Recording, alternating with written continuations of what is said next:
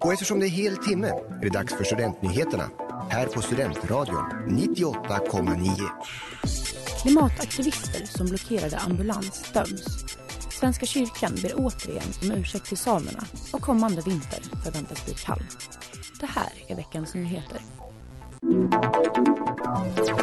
Det är tolv klimataktivister som i slutet av augusti blockerade motorvägen i anslutning till Karolinska sjukhuset i Stockholm har blivit dömda.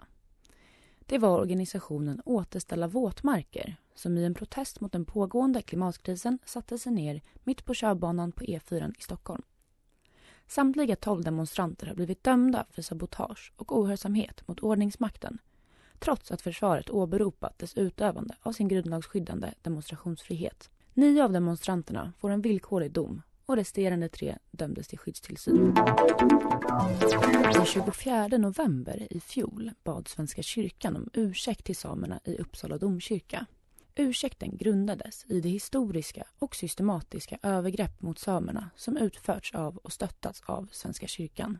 I samband med beslutet om att ursäkten skulle framföras presenterades även åtta åtaganden som Svenska kyrkan ska arbeta med de kommande tio åren för att stärka försoningsprocessen med samerna. Åtaganden innefattar bland annat att implementera de samiska språken i Svenska kyrkan och uppmärksamma de historiska övergrepp kyrkan varit delaktiga i.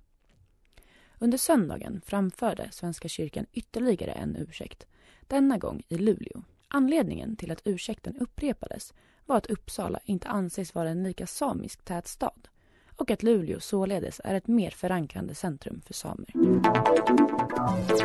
Kommande månader förväntas bli kallare än tidigare år, rapporterar Svenska Dagbladet. Det är två väderfenomen som kan komma att påverka Sveriges temperaturer åt det lägre. Ett tidigt snötäcke över Sibirien och ett svalare ytvatten än normalt i Stilla havet.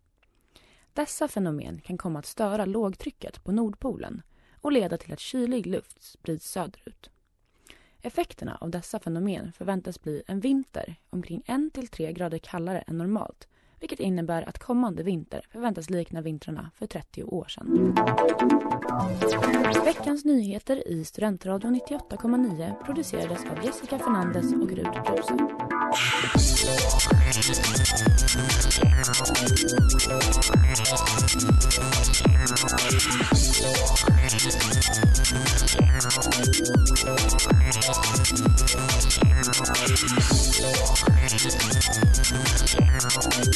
Thank